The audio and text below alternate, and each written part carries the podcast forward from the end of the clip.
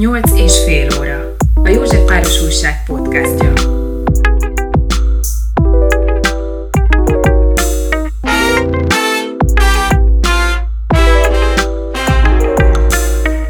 Tisztelettel köszöntöm a kedves hallgatókat, Szőcsi Dániel vagyok, a vendégem a stúdióban pedig Rózsa Mónika, rádiós műsorvezető, vezető mentor a Budapest Esély Nonprofit Kft-nél a Támogatlak projektben. Szia Móni, és nagyon örülök, hogy itt vagy nálunk.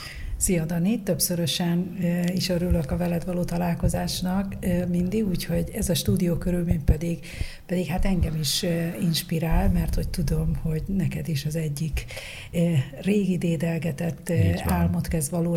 Bocsánat, mert nem, nem, nem rég voltam ilyen, hogy, hogy így most részese lehetek ennek. Köszönöm a meghívást. Nagyon köszönöm. Ugye nekünk nagyon sok közös tervünk, projektünk van, és többek között ugye az egyik az, hogy, hogy egy olyan podcast uh, csatornát indítsunk el, ami által rengeteg fiatalt, vagy, vagy minél több fiatalt meg tudunk szólítani. Ez egyenlőre tervezés alatt áll, de, de ha jól tudom, te holnap, pont holnap fogsz kezdeni a Tilos Rádiónál. Mire számítasz, mit, mit vársz a holnapi naptól?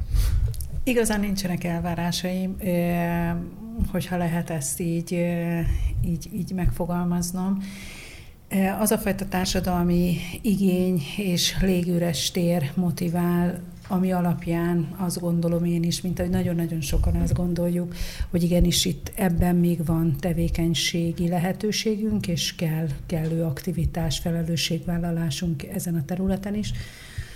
Számos jó dolog van a tervezésekben, mindenképpen pár beszédekre számítok, és nem csak azért, mert hogy ez egy élőadás lesz, hanem, hanem valóban a párbeszéd hiányát kezdem régóta felfedezni kisebb és nagyobb közösségeinkben és hát ennek valamilyen hiánypótlására jön majd létre ez a fajta Próbafülke című ö, műsor is, és hát a címe is sejtett, mert valóban régóta egy próbafülkében érzem és érezzük szerintem sokan magunkat. Uh-huh. Akkor meghívott vendéged nincs, vagy, vagy lesz, és hogy tehát, hogy beszélgetni fogsz valakivel. Minden alkalommal lesz meghívott uh-huh. vendég, egy-egy témát adok ajándékba a vendégeknek, és ezt tényleg egy ilyen ajándékműsorként fogom fel, hogy az a vendég, aki a saját témája ügye mentén fog beszélgetni, az egy-egy hónapban kétszer-négyszer magáivá teheti uh-huh. ezt a fajta sávot, és hát kipróbálhatja valóban az, hogy mennyire vagyunk hajlandóak egy-egy ügy mentén gondolkodni, egy-egy ügy mentén párbeszédet folytatni, uh-huh. hogyan lehet a saját ügyünkről jól beszélni, mert tehát ugye ezek mind-mind benne vannak, hogy a saját ügyeinket, a saját misszióinkat tudjuk-e jól képviselni, úgyhogy ez a próbafülke majd erről is szól, hogy a saját missziónk próbatétele.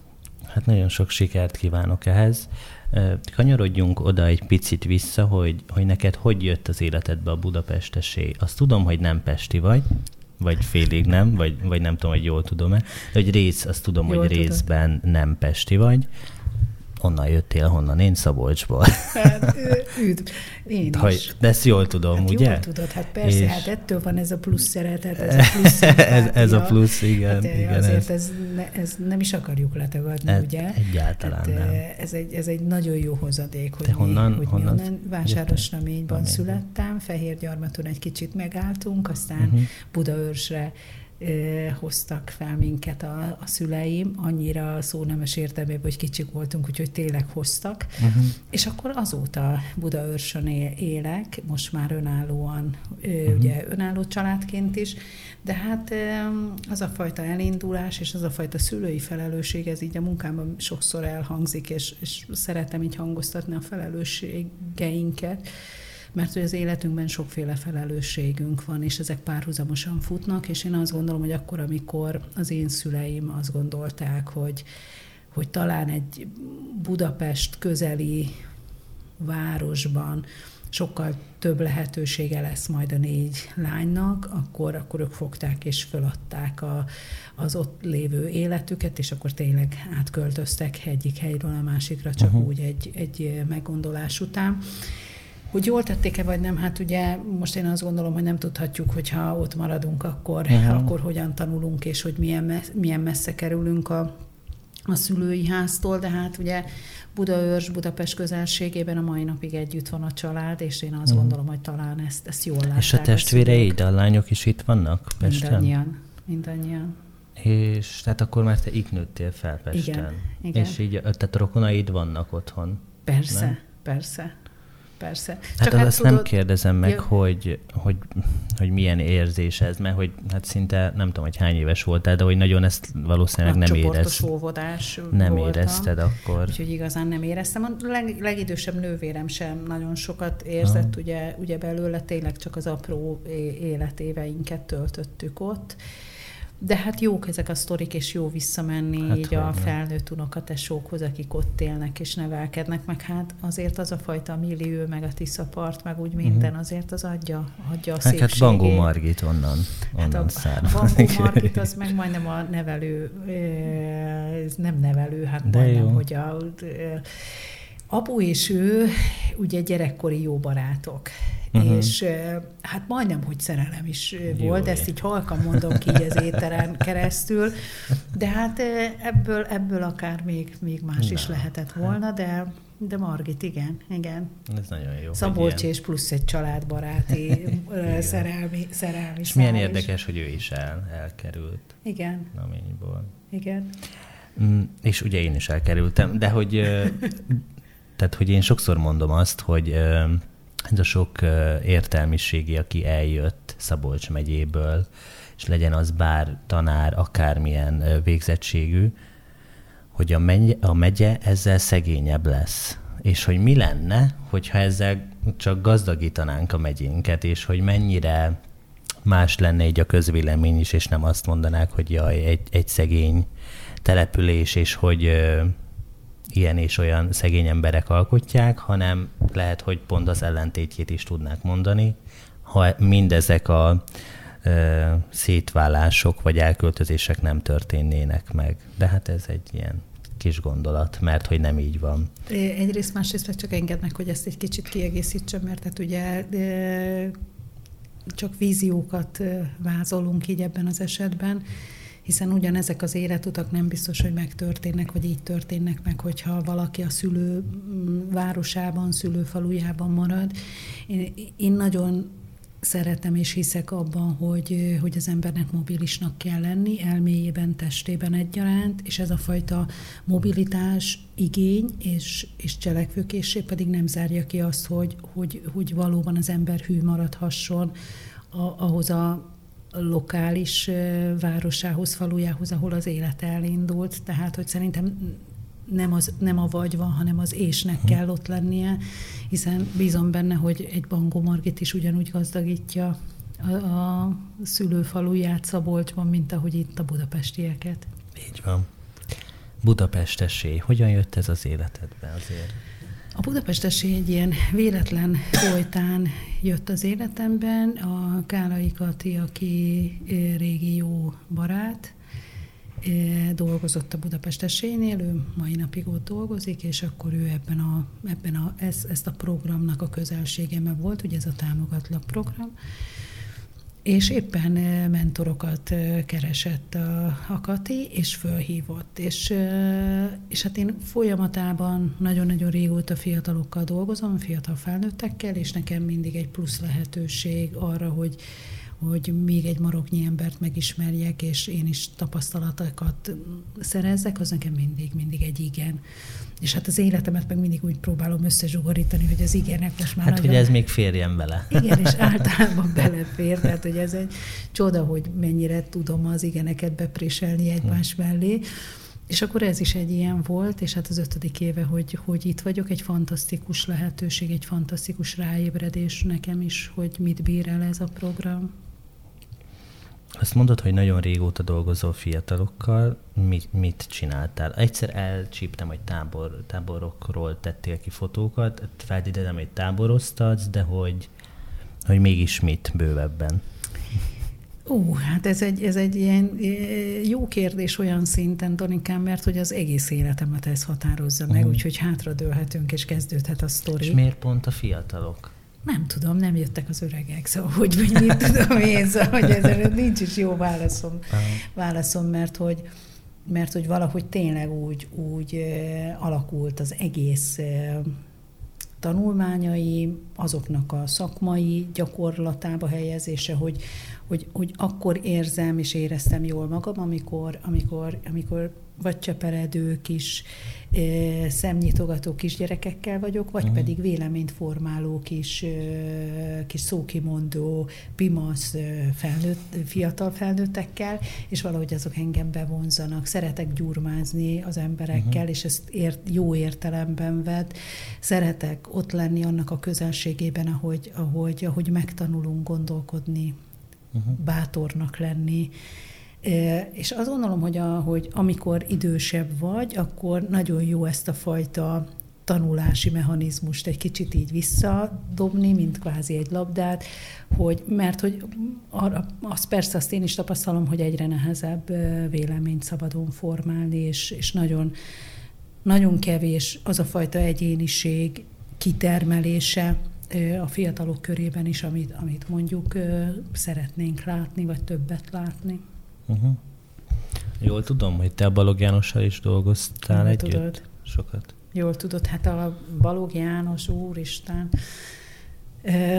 Csányi János, tehát hogy Zsigó Jenő, tehát ő, ők nekem azok az emberek, akik, akik egyszer csak így megmutatták nekem, hogy hogy hogyan is lehet, lehet jól érezni magamat a cigányságomban, és ez egy nagyon fontos apropója az életemnek. Szerintem mindannyiunk cigányságában kell lenni egy olyan élménynek, egy olyan indító blokknak, egy olyan embernek vagy csoportnak, ahol megtapasztaljuk, hogy, hogy jó érzés egy közösségben együtt lenni. Nekem ők voltak, 13 éves voltam, amikor a Romanoker, a hajdani Romanoker uh-huh ösztöndíjasaként beléptem a, hozzájuk, és az volt az első táborunk, és sajnos azon a nyáron halt meg édesanyánk, és akkor mm. emlékszem, amikor ösztöndíjasok voltunk, akkor ugye volt a tábor, és, és az akkori vezetők, a Mester Zsuzsán Zsigó Jenő, Belec Józsi,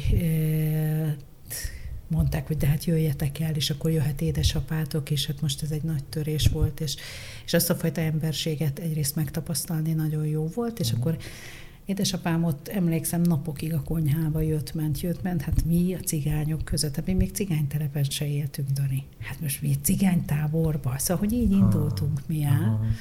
Már nem kéne ezt lányok, nem megyünk és kész. Uh-huh. Nem megyünk, nem kell az ösztöntése. és akkor kész. És akkor jó volt, hogy ezt nem hagyták, hogy, hogy, hogy egyszerűen csak belepottyantunk a cigánysági közegbe, és, és emlékszem, hogy apunak is nagyon jót tett, mentálisan, érzelmileg, nekünk is, és hát persze az meghatározta, négyen voltunk, vagyunk testvérek, és hát az én életemet határozta meg leginkább az, hogy ott, ott elkezdődött valami uh-huh. jó dolog, és azóta én el sem engedem, tehát hogy, hogy, hogy folyam, folyamata, folyamatában ilyen közösségeket teremtek, és ilyen közösségeket tartok fent, ahol, ahol ez a jó érzés duplikálódik, uh-huh. tehát mert hogy, mert hogy ezt meg kell, meg kell őrizni, és, és át kell örökíteni. Akkor neked a, tehát hogy mindkét szülő cigány, vagy? Igen. Mindkét, tehát hogy akkor mégsem volt annyira erős az identitás, így cigányként sem?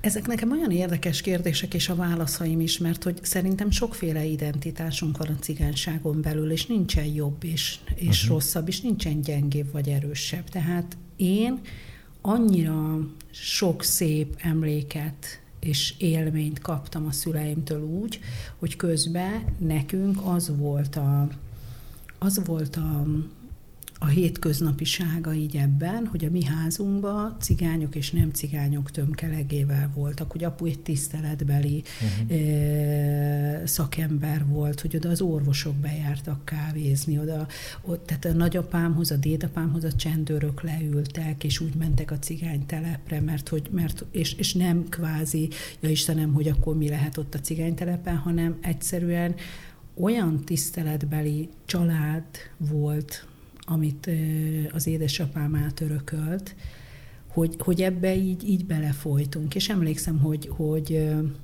amikor én elkezdtem önkénteskedni, ugye az életemnek ez a másik meghatározó szerepe, és akkor apu, apu nagy sztorizós, és, és mondta, hogy hát abban az időben mindig mesélte, hogy amikor a cigánytelepen valakinek fel kellett újítani a házat, és ez meg mindig volt, uh-huh bizony nem hagyták magukra. És akkor apu, mint hmm. szakember, azt mit, mondta, mit hogy csinál?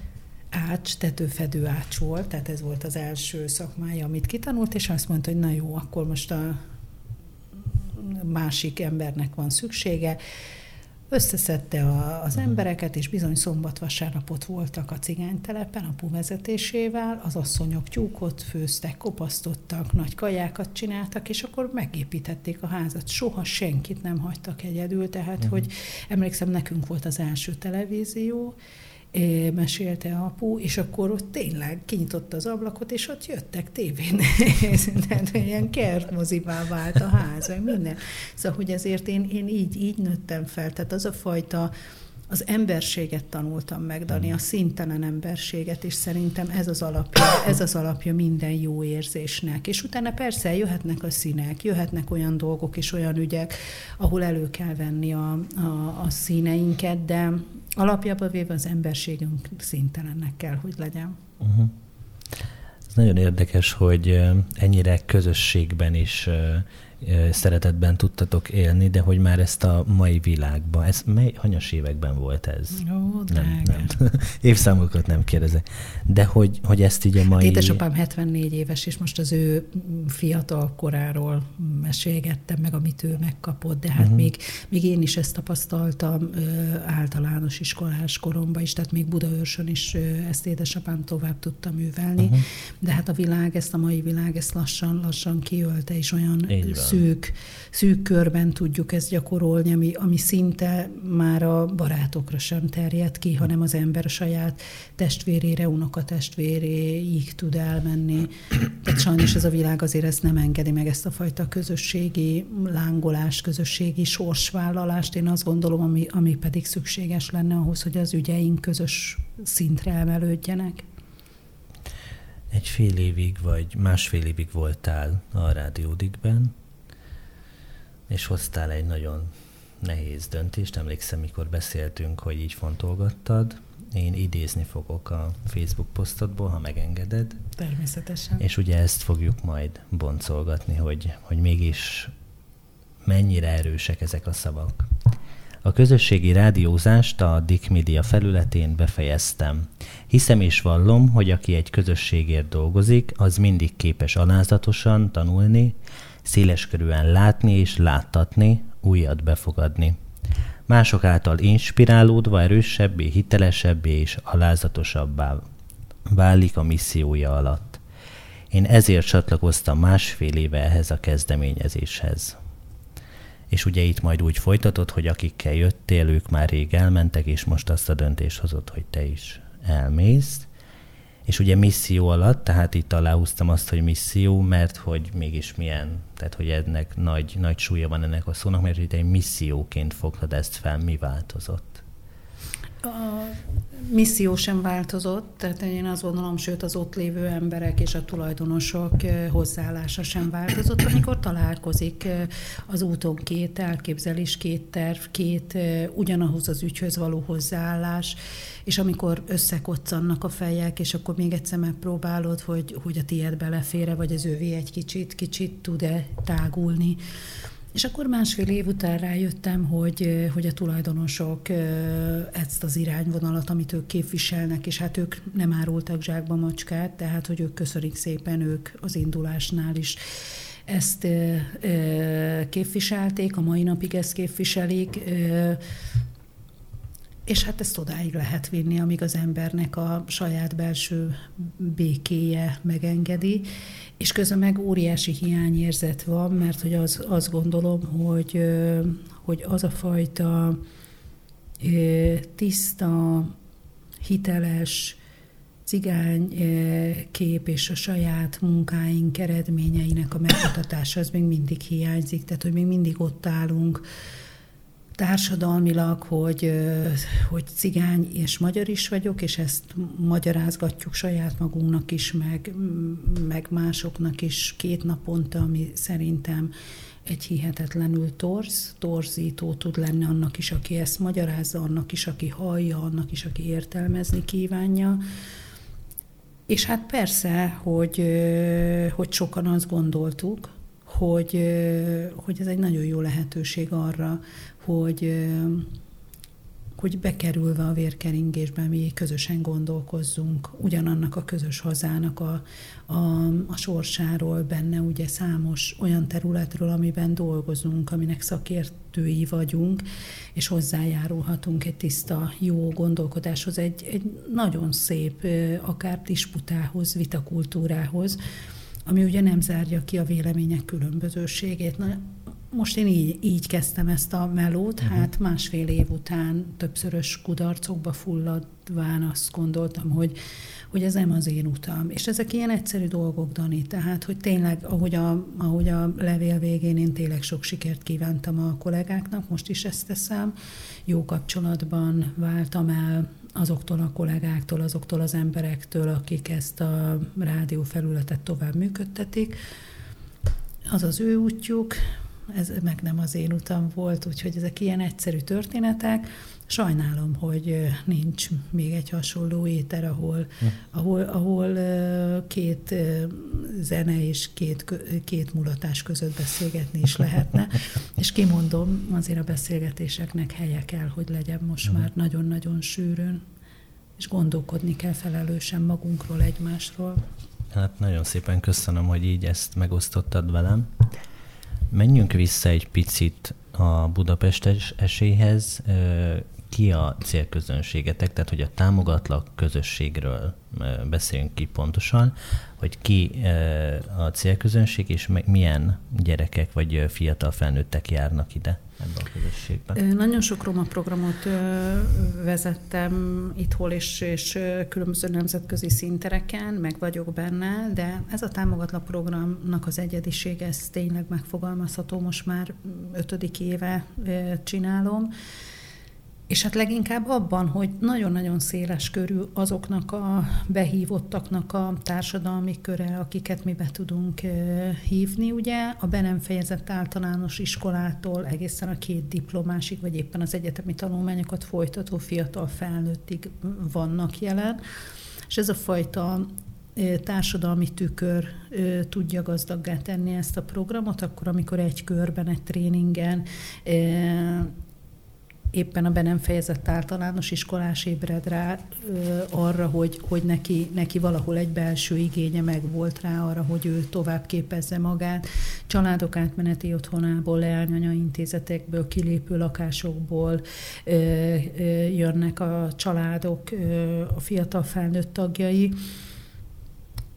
Nekem is egy nagy tanulópályám ez, Dani, mert, mert olyan óriási társadalmi problémákkal érkeznek, és és ugye a program nem tud segíteni sem a lakhatáson, sem abban, hogy gazdagabb legyen, nem tudunk munkahelyeket kínálni, csak uh-huh. ugye ugyanazokat, ami, ami éppen a, a munkaerőpiacon kínálva van, de valahogy mégis működik a dolog. Tehát olyan szinten jól működik a, a belső a, be, a belső igénynek a, a feltérképezése és az életben tartása, tehát hogy a, az emberek, akik nálunk vannak, egyszerűen elkezdenek gondolkodni, és megint ezt a szót mondom felelősen önmagukról, és akkor, amikor mi felelősen tudunk önmagunkról, ugye akkor tudunk a közvetlen környezetünkről is, és tényleg kétszer egy évet töltenek itt nálunk a, ezek a fiatal felnőttek, és mindegyike a meghatározott célját azt vagy közelebb került hozzá, vagy el is tudja érni. És milyen érzés vezető mentornak lenni? Hát egyrészt nincs különbség, tehát hogy ez a szócska, ez csupán azért, azért került oda, mert hogy több mentorral dolgozom, és a mentorok mentorságát is Jó, de te vagy segítem. a főnök, ne szerénykedj. no, hát inkább, inkább segítem az ő hmm. munkájukat, inkább segítem a munkájukat. Nekem a mentorság az valahogy, valahogy olyan belém ívódott valami. Nagyon, nagyon, nagyon szeretem az értő figyelmet, uh-huh. és, és azt szeretem megtanítani az embereknek. És szerintem a mentorság egyetlen egy kulcsfontossági tényezőre épül az az értő figyelem. Az összes többi az jön. Mennyire nehéz ezt a feladatot ellátni, vagy így lelkileg mennyire megviselő mondjuk ilyen nehéz sorsú fiatalokat látni? Szerintem nehéz lehet annak, aki, aki ezt nem tudja jól csinálni. Hmm. Láttam már olyan ö, kollégát, és, és ö, ugye a szociális területen dolgozó kollégát, és hát ráadásul, ja Istenem, ki is ül vele ugye? Tehát, Lendő hogy szociális munkás. Néhány igen. év, és aztán én kérdezem ugyanezt, barátom, vigyázz. Tehát, hogy ezt nagyon meg kell tanulni, Dani, mert hogyha nem tanulod meg, úgy hazaviszed, hogy észre se veszed a kis hátizsákodba. Hmm. Tehát ahogy leakasztod a hátizsákodat, benne vannak ezer embernek a, a problémája, a, a szívügyei, a csalódottságai, hát, és, ezt, és ezt meg kell tanulni, hogy, hogy sajnos, tehát az ő ügyük, az ő ügyük, az, az te sorsod, a te sorsod, és azt mindig szoktam mondani, amikor ilyen partnerséget építek ki, és hasonló civil szervezetekkel is, hogy, hogy amikor ugye partnerséget kérünk egymástól, a te ügyed, az soha nem lesz az én ügyem, Dani. Tehát, hogy én lehetek egy partner egy bizonyos órában, vagy együtt menetelhetünk bizonyos időben, de a te ügyed az, az sose lesz úgy az én ügyem, mint ahogy azt te tudod képviselni. És szerintem valahogy így ebben kell a segítő szakmát nagyon-nagyon jól meghatározni. Én láttam kollégákat, akik sokkal rövidebb ideje vannak a pályán, és, és a kiégésről beszélnek, uh-huh. hogy, hogy ő nem tudja már feldolgozni, és, és és az a fajta csalódottság, ami, ami benne van, az nem engedi, hogy tovább dolgozzon ezen a területen. Köszönöm szépen, hogy, hogy ezt megosztottad velem. Ugye ma augusztus másodika van, és, és ugye 1944. augusztus másodika, másodikáról harmadikára náci koncentrációs táborba a cigány emberek, bara, tehát a cigány barakokban élő embereket több mint négyezret. Itt megoszlik a, szerintem a pontosság, mert több helyen úgy olvastam, hogy három ezer, amikor én felkészültem, ott négyezret láttam, tehát hogy, de a lényegen nem változtat, hogy embereket gyilkoltak meg, és ugye ma van ennek a, a nemzetközi megemlékezése, és te is megemlékeztél a, a, poszt, a Facebook posztodban, és mi is így fogunk most tenni, hogyha erről egy picit tudunk beszélgetni, akkor méltó megemlékezést tudunk nyújtani, akik, akikkel ez megtörtént. Azt kérdezted a Facebookon, hogy mi változott a holokauszt óta. Én most idézni fogok újra, és akkor megbeszéljük, hogy, hogy egyáltalán változott-e valami.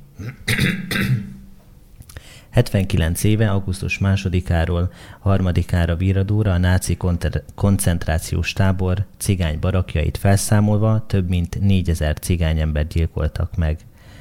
Miben változott a mai helyzet? Hát mindenképpen azért persze változott abban, hogy, hogy az az időszak nem ismétlődött meg, és bízom benne, hogy ez múlt időben is tud maradni, hogy amikor embereket csak azért gyilkolnak meg, mert hogy a bőrük színe más, hogy azt feltételezik, hogy ők éppen cigányok vagy zsidók ebben mindenképpen változott. Abban a társadalmi szemléletben, ami körbeveszi ezt az egész ügyet, a, a, a nem tisztánlátása, a nem tisztelete, az viszont sajnos nem változott. Nagyon könnyen, és bárki, bármikor, bárhol függetlenül, hogy mit tölt be, és hogy milyen pozíciót gyakorol, az mondhat, mondhat, mondhat olyan mondatokat, amivel egy-egy, egy-egy népcsoportot kiemelhet, rossz példát említve annak, hogy bűnbak képzése meg legyen, és ugye ilyen sajnos nemrég, nemrég történt. Így van, ezt akartam én is mondani, de nyugodtan. Tehát, hogy akkor, amikor, amikor egy felelős pozícióban lévő ö, miniszter egyszerűen csak azt mondja, hogy a cigányok felelősek, a, egy országos ö, kompetenciamérés ö, lesújtó adataira egy-egy régióban, egy-egy településen, akkor ez nagy hiba. Főleg akkor, hogyha nem tesszük hozzá azt a fajta szakmai intézkedést, amivel azt mondjuk, hogy valóban a hátrányos helyzetű települések iskolái, ahol a hátrányos helyzetű gyerekek nagyobb többségében vannak, hiszen a településről hozzák be ugye gyerekeket, de hogy, hogyha azt is vesszük észre egy, egy kompetenciamérés eredményeképpen, hogy ők alul maradtak az országos átlagnál, akkor kutya kötelesség oda tenni azt a fajta szakmai víziót is, ami megint azt mondom, hogy a kedvenc szóhasználatom felelősség, hiszen oké, okay, hogy kimondunk dolgokat, de hogy mi történik azután. Tehát ebben a sokszoros tételmondatban nagyon sok minden hibázik. Egyrészt elismerjük a szegregációt, ami ugye az iskolai szegregációt, ami ellen ellen egy világ azt mondja már, hogy, hogy ezt nem lenne szabad. Ráolvasunk kisgyerekekre a cigány származást, amikor az csak kizárólag önbevállalás során tud megvalósulni, akár itt Magyarországon is milyen szép lenne, de hát tudjuk, hogy ez nem így van. És közben meg nem teszünk hozzá szakmai indokokat, és kiszólunk kvázi a nem cigányoknak, fehéreknek, szószoros értelmében, hogy ezt mi jól megcsináltuk, csak hát vannak közöttünk olyanok, akik, akik különben nem tudják ezt meglépni. Tehát ez a fajta, ez a fajta különbözőségtétel egy, egy társadalmi kohézióban, egy társadalmi építkezésben, az, az szinte bűn, amit, amit ugye itt a napokban, napokban ö, hallottunk, de, de hát nekem ez ugyanaz, amikor, amikor a parlamentben egy szélső jobbik ö, elveket képviselő párt az ott van, és, és, és azt mondja, hogy, hogy ő ezt és ezt gondolja, akár rólunk, akár, akár bármi, bármi ehhez hasonló ügy mentén. És hát persze, állampolgárok őket is ugyanúgy megválasztották, tehát ugye ez a nagy szabadság, csak hogy mi történik mindig a másik oldalon, én mindig azt mondom, hogy, hogy olyan szépen láttatjuk, hogy mi van a másik oldalon, de mi történik a mi oldalunkon, tehát hogy mikor leszünk eszközökben erőforrásilag olyan erősek, amikor mi alternatívát tudunk kínálni saját magunknak. Hmm, nehéz ezek után így megszólalni. Két gondolat van a fejemben, hogy mégse hat el a tudatig ennek a az eseménynek, ugye a második világháború alatt, ami megtörtént, tehát hogy ennek a súlya és, és kemény üzenete mégse hat el a, a, az agy sejt, sejtekig, hogy, hogy ilyen ne történjen meg, és ne, ne mondjak gyűlöletbeszédet vagy ne képezzek bűnbakot, és inkább mondjam el azt, hogy lehet, hogy pedagógus, pedagógus hiány van, és azért lesújtóak az adatok, illetve ugye a másik, ami Kemecsén, Kemecsén történt a, a minap, hogy neonáci emberek fogtak össze, és ugye Kemecsén több szegregátum van, és az egyikbe így fölvonultak, és és azt hangoztatták hangosan, hogy ti zsidók és cigányok mind meg fogtok halni, és vérbe fogtok fü- fürdeni. És ugye itt nyílt levelek mentek a rendőrséghez, meg ugye ott a szegregátumban élők is jelentést tettek. A kérdés az, hogy mondjuk erről a médiában miért nem lehet hallani. Hát, tudjuk. Egy, kettő, meg ugye, hogy a rendőrség meddig hagyja azt, hogy mondjuk ez évről évre tettekről tettekre ez megismételje önmagát. Akár a 2008-2009-es cigánygyilkosságot is ide tudnám hozni, hogy tehát, hogy így elfogynak a szavak egy idő után. Annyira egyszerű szerintem a, a válasz, és addig, ameddig a, a legfelsőbb akarat ezt így látja jónak, akkor ez így fog történni. Tehát, hogy tényleg ez a fejétől bűzlik a hal című esete áll fent, én azt gondolom, hogy nagyon-nagyon régóta. A másik pedig az, hogy, hogy függetlenül attól, hogy tudjuk, hogy, hogy milyen rendszerek működnek, és abban, hogy mit kívánnak elérni, abban megint visszakérdeznék saját magunkhoz, hogy mikor érünk el tényleg valóban a koppanásig, a falig, tehát hogy mikor történik az, hogy, a, hogy az emberek többsége leteszi a lantot, és nem kell örökre, hanem egy időre meg kell állni. Tehát én azt gondolom, hogy tegnap meg kellett volna állni a társadalom egy részének, ha nem is az egésznek. Ha egy maroknyi csapatának, akkor egy maroknyi csapatának az úgy nem lehet, hogy két órára elmondom, amit gondolok, és utána pedig visszamegyek a gyárba robotolni. Tehát, hogy úgy tűnik, hogy ennek nincs foganatja, el kellene dönteni, át kellene gondolni, hogy akkor hogyan van, mert az biztos, és itt most persze, Danikám, te egy fiatalabb generációt képviselsz, de ezt adjuk nektek örökségül. Tehát, hogy ebben nekem ez a szomorúságom, hogy, hogy azt is látom, hogy az én generációm már lassan erőfogyottá válik, és vége van ennek az útnak, és itt most nem a meghalásunkra gondolok, hanem hát hál' Istennek azért az én azok a fiatalok, akikkel én még kvázi fiatalként dolgoztam, és elkezdtem ezt a nemes melót, azok, mi 20 évesek voltunk, Danikám, és most hmm. meg a jó Isten legyen még velünk sokáig, 50 évesek vagyunk, tehát hogy nagyszülőkké váltunk, és hogy, és hogy benőttük ezt a részt, de és amikor így kitekintek, akkor nagyon-nagyon erőtlennek látom, és nincsenek eredmények, amit mi átadhatnánk nektek. Pedig sok nyelven beszélünk, meghoztuk a nemzetközi tapasztalatokat, jó kapcsolati tőkével bírunk, de egymással nem tudunk beszélni, egymással nem tudunk hidakat képezni, de hidakat akarunk építeni. Szóval, hogy nagy hiányossága. Figyelj, Pesten van sok. Én is egyetértek, kell Azt tudom, hogy te rajta. ezt már nem szereted, ezt, nem, hogy annyi hidat hidat építettünk nem már, szeretem. de hogy... Nem szeretem a hídépítést, nem szeretem az, hogy nekem is van cigánybarátom, semmit se szeretek most már, tehát hogy ezek nekem, nekem ilyen hátbadöfések is egyben. Tehát, hogy a mi generációnk sajnos erőtlen. Most már látom, hatalmas tudásunk van, és hatalmas hatalmas szívünk, és mi vagyunk az utolsó generáció, akik érzelmileg is kötődnek ehhez a bizonyos misszióhoz. És azt hiszem, hisz, amikor veletek fiatalabbakkal dolgozom, akkor nektek nem az érzelem a fő hangsúlyos, hanem az értelem, a, az a fajta érdek kapcsolódás, ami azt gondolom, hogy a mai világban nagyon fontos, hogy meglegyen. De ez régen nem volt meg? Nem, nekünk ilyen érzelem volt. Tehát a tábor És az érdek az soha nem? Soha nem. Soha nem.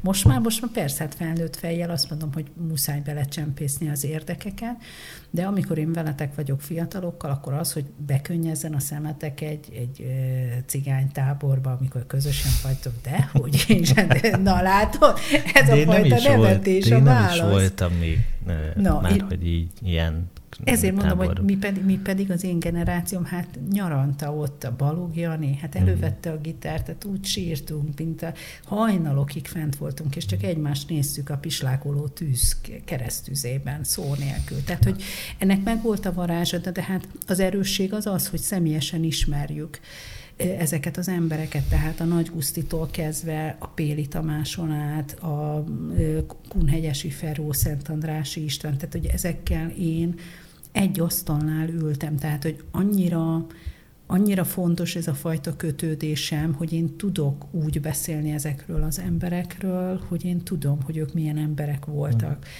Ezzel szemben nektek ugye az a nehézség, hogy nem is ismeritek még az élőket sem, nem hogy azokat, akik már, már, már nincsenek velünk. Igen, és ugye ez is egy nagy missziót, hogy olyan kötődési pontokat alakíts ki, ahol fiatalok és idősebbek találkoznak. Hát egyszer ez, ez összejött, amikor el, elmentünk, és ugye ketten volt, én meg egy, egy ismerősöm Igen. voltunk, és, és hogy de hát nem tudom, én jó, jó szívvel, meg jó emlékekkel jöttem el, de hogy, hogy szerintem ez kevés volt, hogy mi, Nagyon hogy kevés, csak mi persze. voltunk ott. És, és hogy... nem azért volt kevés, mert hogy, mert hogy nem vagytok ti. De nem, nem az, hogy, hogy ez, akár... ez egy nagyon hosszú út, Danikám. Tehát az, amikor azt látod, hogy, hogy az én korosztályom nem tud rendszeresen találkozó helyeket biztosítani egymásnak, magunknak, amikor azt látod, hogy a ti generációtok sem találkozik, tehát én irigykedve szeretnék egyszer azt látni, hogy ú, ezek havonta összejönnek, és mekkora bulikat tartanak, hát ilyen sincs, buli. és hogy nincs, nincsenek, nincs, nincs buli, se, se meló, de hogy közben meg a generációk se találkoznak, és az a fajta az a fajta nem találkozások nélküli nem tisztelet és egymás kritikái élnek most jelen pillanatban hosszú ideje, hogy, hogy igazán ilyen kritikai szemmel figyeljük csak egymást, semmi támogatás, uh-huh. semmi ö, segítségnyújtás, hanem én résem vagyok, de csak azért, hogy hol hibázol, Dani, mert aztán egyből ütök, akasztok, rúgok, harapok. Na most ebben nagyon nehéz megmaradni olyannak, hogy a közösségeink fontosak, hogy találkozunk, és hát ugye szeptemberben újra elkezdjük a Fűsziben a találkozási pontokat, úgyhogy lesz. Mi az a Fűszi? a független, független, a független színház. cigány színház. Igen, így, így van, Rodrigóékkal. Úgyhogy ott elkezdjük a találkozási pontokat, lesznek generációs találkozások kötetlenül, csak úgy lazán lesznek fiatalokkal való találkozásaink, úgyhogy bízom benne, hogy ott egy kicsit a közösség újra találkozhat. De régebben nem volt ilyen rohanó világ? hogy így többet tudtatok találkozni, vagy mi változott? Mert tapasztalatból mondom azt, hogy, hogy ugye, vagy hát így mondják így az emberek, vagy így, tehát lehet tudni így a köztudatban, hogy rohanó világ. De ugye amikor a pandémia betört, akkor egy picit le lassultunk, mert kénytelenek voltunk a, a házban bent maradni, és, és hogy most mégis azt lehet érezni, vagy én azt érzem, hogy most ez újra begyorsult.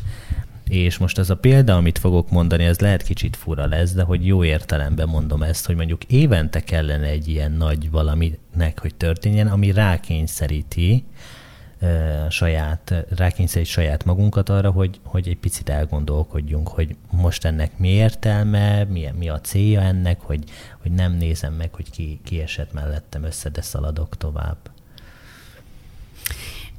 Meg, megint, megint csak azt tudom mondani, hogy, hogy jó a ráfogó képességünk, Dani. Tehát, hogy mindig, mindig kitalálunk valamit, hogy különben én azért vagyok egy kicsit rosszabb a másikhoz, mert a világ is olyan. Én azért rohanok, és lépek át egy haldoklót az utcán, mert különben a világ is rohan. Ja, meg hát azért nem találkozom veled egy csésze kávéra, mert ugyan már tudod, hogy mi, mennyi minden történt abban a fél órában velem, amíg veled ott ö, eltöltögettem az időt.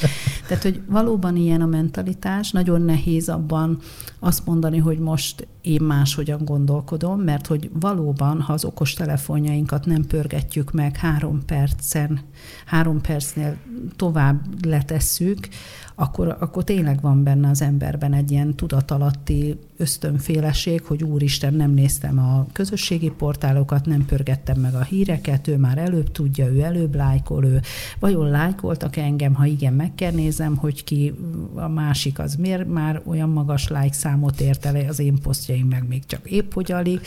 Tehát, hogy beszippantott minket ez a, ez a önérdekérvényesítő gazvilág, és abban a, a közösségi szemléletünk már nincs jelen, de egyáltalán nincs jelen.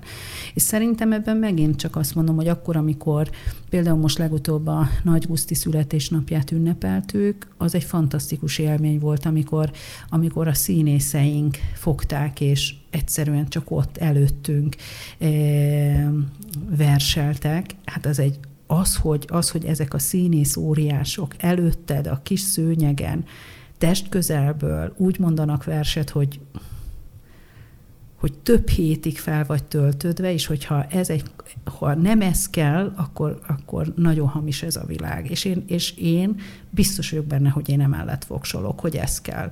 És én ezért vagyok, vagyok az, hogy fáradhatatlanul megteremtem ezeket a közösségi helyeket. A sajnálom, hogy én vagyok egyedül, aki akar közösségi helyeket teremteni Budapesten, mert hogy nagyon belterjes lett, Dani, ez az egész. Tehát azt veszem észre, hogy több helyen vannak találkozási pontok, de hogy ott merül ki az erő, hogy a saját belterjes területemen jól lefedem, de nem lépünk ki.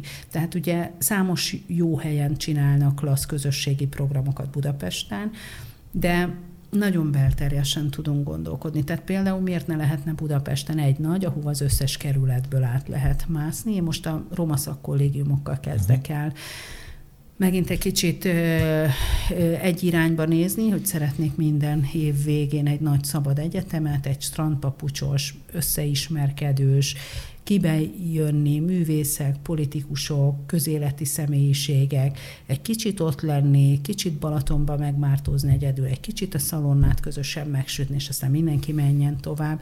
Muszáj valahogy egy ilyen lájtosan is megismernünk egymást, mert hogy az, az az szívfájdítóan fájdalmas, hogy nincsen közösségi terünk, Dari, tehát, hogy egyáltalán nincs. Mhm. Politika az mennyire befolyásolja ezt, hogy nincs? Az mindenben ott van. Tehát az, aki azt mondja, hogy politikai mentesen dolgozok, tehát az, az is egy vicc, tehát jó lenne megérkezni a valóságba, ezt azoknak üzenem, akik azt gondolják, hogy a politikát ki tudjuk kerülni, hát nem.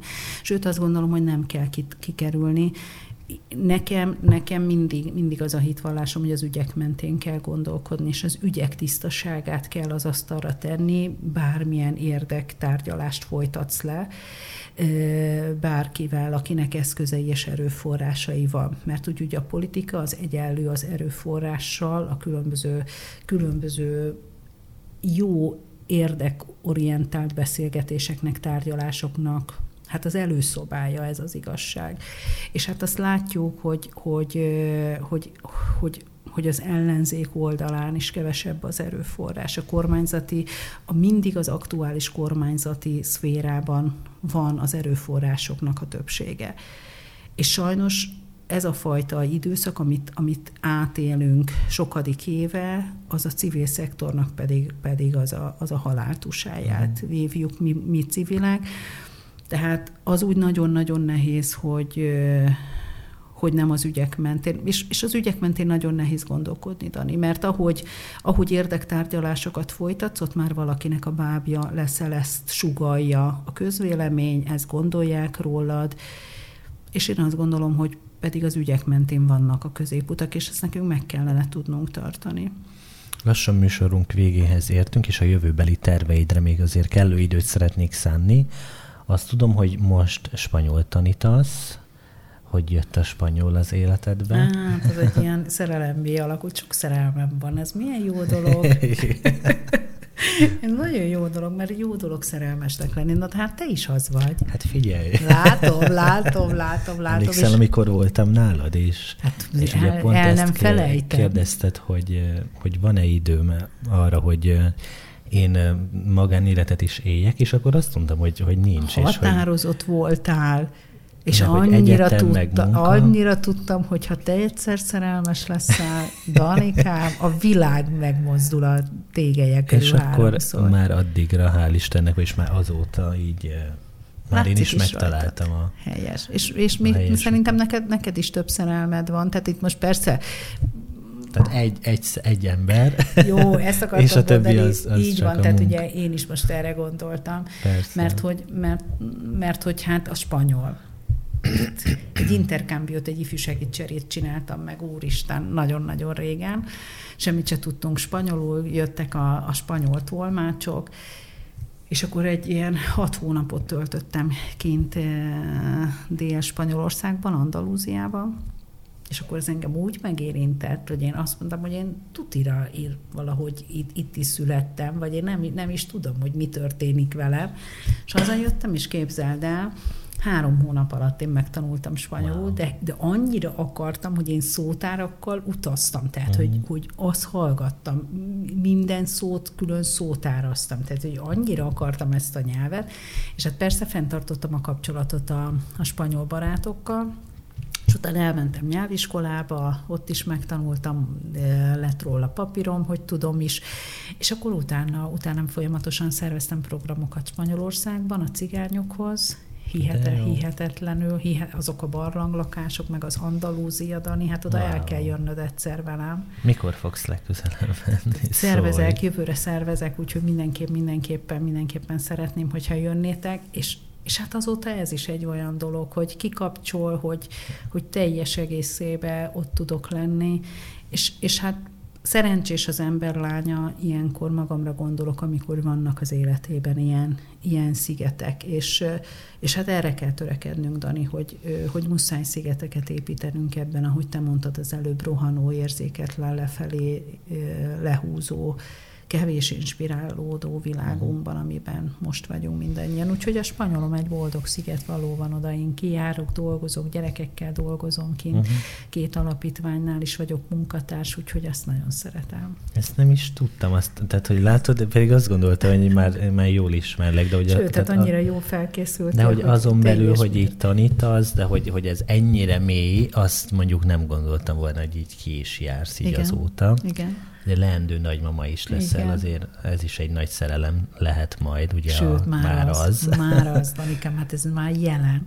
Hát ez, ez, a, ez a jelen. Fiú vagy kislány? Kisfiú, Dominik, és hát szeptember második felébe érkezik, uh-huh. és hát a másik, ami hatalmas, és ehhez kapcsolódik, hogy a, hogy a Gergő fiam a Lamborghini-nél kezdi a wow. munkáját, most kötötte meg a szerződés Bolonyában, határozottan idejű szerződés kapott, fejlesztőmérnökként, meg ilyen mindenféle nemzetközi uh-huh. szállítmányozó, mit tudom én miként, és hát ez a kettő összeér, és hát az egyik szemem sír, a másik meg nevet, mert persze, hogy ki fognak költözni Bolonyába, uh-huh. Dominikkal együtt, mindenestől. És akkor így meg egyre És én leszek, és én leszek az utazó. Nem, mert én leszek az utazó. Jaj, te vagy. Én vagyok az utazó, tehát, hogy a Budapest és Bolonya, uh-huh. Bolonya, Budapest, és akkor, és akkor az lesz a másik sziget, szerintem a spanyol, spanyol Hogy eddig mellett. Horvátországban volt, azt tudom, hogy igen, ezt mondtad. Igen, igen, Horvátországból most átcuccol Bolonyába. De hát, hát egy Lamborghini-nek nem lehet nemet mondani. Hát tehát, igen, hogy ez, ez a karriernek feltételezem a nem tudom, a csú, hanyadik csúcsa, vagy hát ettől van-e följebb. Nem de tudom, hogy ez, most jelen pillanatban ez annyira szép. nekem ez így betölti, meg hát a, uh-huh. a Gergőnek is hála az égnek, úgyhogy készülnek babavárásra, készülnek egy nagy utazásra, ugye egy, egy másik országba fognak élni uh-huh. a babával együtt, úgyhogy ez egy új változás lesz az életben, mert hát azért azért a közelség azért ez mindig jót tud tenni egy kapcsolatnak. Hát Na most, igen, igen. most nekem meg kell tanulni, hogy milyen egy utazó nagymama. Úgyhogy most én ezt fogom begyakorolni. Hát milyen egy utazó nagymama úgy, amikor a nemzetközi média és kommunikációs hát szakra vették fel. Tehát hogy, hogy fogod ezt megoldani? Tehát egyetemben. Még semmit se tudom, hogy hogy fogok megoldani, mert csütörtöktől, holnaptól pedig, eh, harmadikától pedig olasz nyelvet fogok tanulni, mert hát ugye hát ez úgy nem lehet, hogy bolonyába úgy járok, hogy nem tudok olaszul. Mondjuk a Gergővel, Gergővel kimentem, mert az én spanyol tudásom az majdnem, hogy elegendő volt az mhm. olaszoknak, de hát azért mégiscsak, úgyhogy most az olaszt is így gyorsan magamra kell szedni uh-huh. ilyen szinten. Hát azt meg bízom benne, hogy azt, azt megugrom, Dani. Tehát Én, szeptembertől kezded a igen, sulit. Igen. Én nagyon szeretném ezt úgy elvégezni, hogy, hogy, hogy én ez, erről többet tudjak. Hadas Krisztától, meg hát ilyen ő emberek. is fog tanítani? Igen. Jaj, de jó. És gondold el, szóval, hogy ha csak ennek ennyi, hogy én ilyen emberekkel beszélgetek, ennek a szakmának a különböző a igen. mélységéről, csodájáról. Tehát, hogy nekem, nekem a kommunikáció az nem csak, nem csak egy ilyen szükséges velejárója az életemnek, hanem nekem tényleg ez a harmadik, negyedik nagy szerelmem is. Én hiszem és vallom, Dani, hogy, hogy a beszéd egy jó kommunikációval, szeretetteljes kommunikációval mindenre képes. Tehát, hogy annyira gyönyörűen és egyértelműen lehet beszélni. És hogyha meg valaki visszakérdez, akkor újra neki lehet futni. Tehát az ökölszabályok, azok, azok a kispadra kellene, hogy kerüljenek minden területen. Úgyhogy én tényleg ezt vallom. És ugye ezt a, a metón fogod tanulni? Igen. És nappalin vagy levelező? Levelező.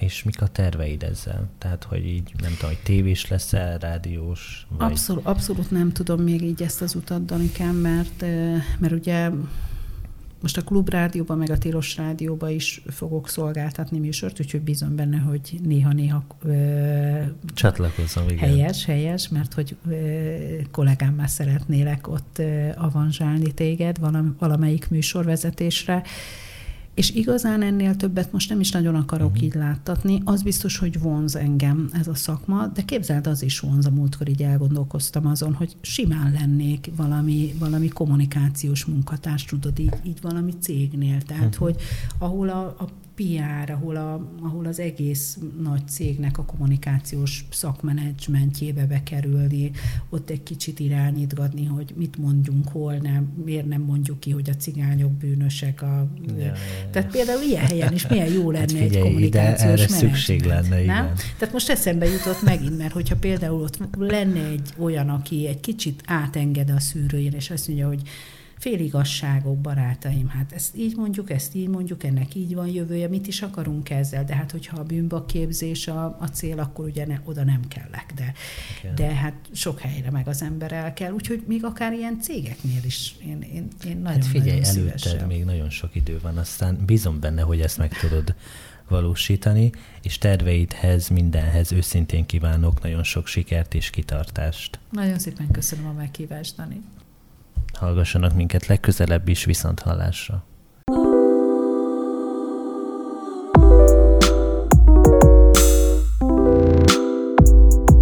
Nyolc és fél óra. A József Páros Újság podcastja.